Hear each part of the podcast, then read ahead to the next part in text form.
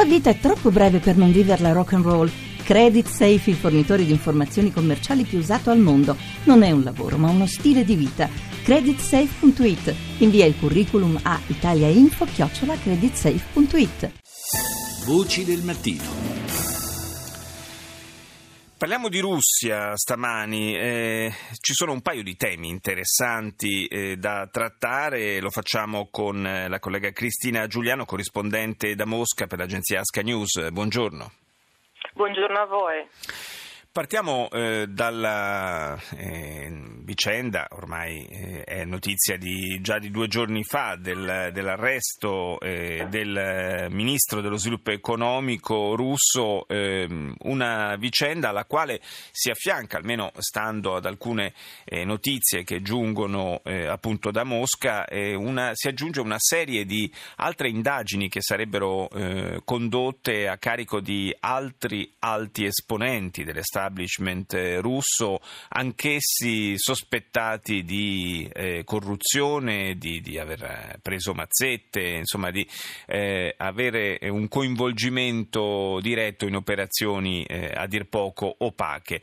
Eh, cosa c'è dietro questa improvvisa serie di iniziative da parte della magistratura russa? È semplicemente una sorta di mani pulite, diciamo, in, in salsa moscovita o c'è anche un, un piano, diciamo, diciamo, di eh, moralizzazione della politica sostenuto a sua volta magari anche dal Cremlino?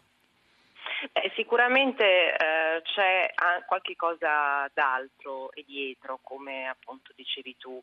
Eh, parla molto, abbiamo parlato moltissimo delle elezioni presidenziali americane, eh, non dobbiamo dimenticarci che tra un anno e mezzo ci saranno quelle russe. Eh, e ovviamente quello che magari non balza subito all'occhio ma è evidente è eh, che il, ehm, l'arresto di Alexei Lukaev, che comunque eh, essendo un ministro dell'economia è, è ed era una, una, figura di peso, eh, come anche ieri eh, le perquisizioni nella sede di Rosnano, che è una compagnia che magari eh, conosciamo poco in Occidente, ma comunque è guidata ed è stata fondata da eh, Anatoly Chubais, il quale nome suona molto anche certo, da noi, certo, stato il principe no, delle prime privatizzazioni, è comunque di fatto un grande colpo, anzi forse il più grosso colpo eh, contro il fronte liberale, quel fronte liberale trasversale che vede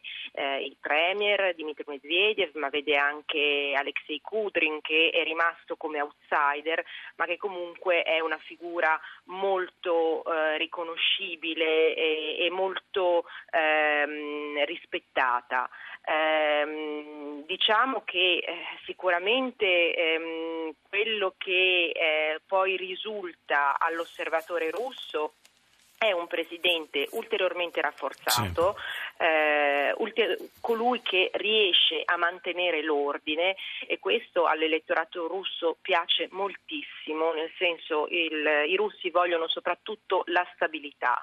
Eh, e ovviamente una mossa di questo genere, per quanto eh, siamo in zona finanziaria anche qua a Mosca, quindi bisogna approvare entro fine anno la manovra più importante eh, da qui ai prossimi tre anni, eh, ecco, e, e, quindi il governo eh, rimane indebolito, rimane senza eh, il ministro dell'economia, eh, però nello stesso tempo ehm, il russo comune, il cittadino della strada, è convinto che eh, il potere sta muovendosi nel, mm. nella direzione giusta. Sì, quindi una, un'operazione diciamo, di, di, di, lotta alla corruzione nella politica che forse un, un pochino eh, ci ricorda anche quella che sta, viene portata avanti ormai da tempo, per la verità, in Cina dal, da, sotto la guida del presidente Xi Jinping. Eh, forse c'è, c'è una, quasi una sorta di ispirazione magari anche a questa, a questa politica.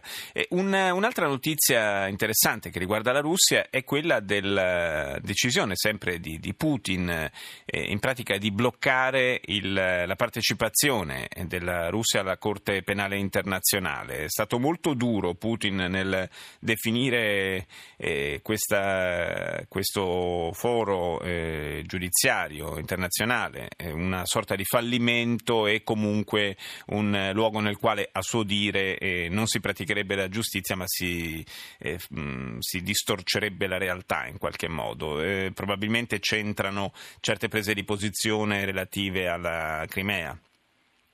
Sì, sicuramente. Non dimentichiamoci che giusto l'altro ieri il procuratore capo della Corte Penale Internazionale, eh, la gambiana Fatou Bensouda, ha ritenuto, ha definito un atto di guerra contro l'Ucraina la, eh, il ritorno, la riunificazione o l'annessione, come si vuole, della Crimea alla Russia.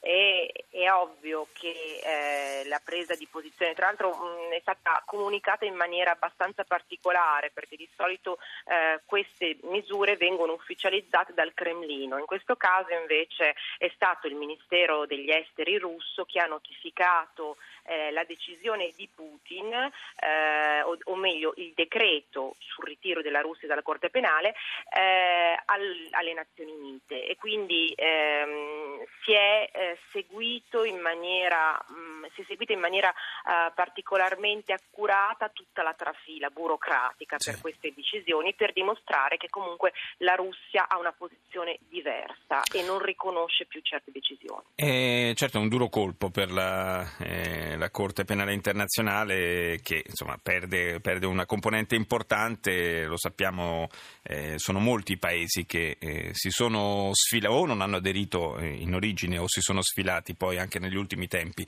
dalla, eh, appunto dall'accordo che ha dato vita alla Corte Penale Internazionale. Io ringrazio Cristina Giuliano, corrispondente di Asca News da Mosca, grazie di essere stata con noi.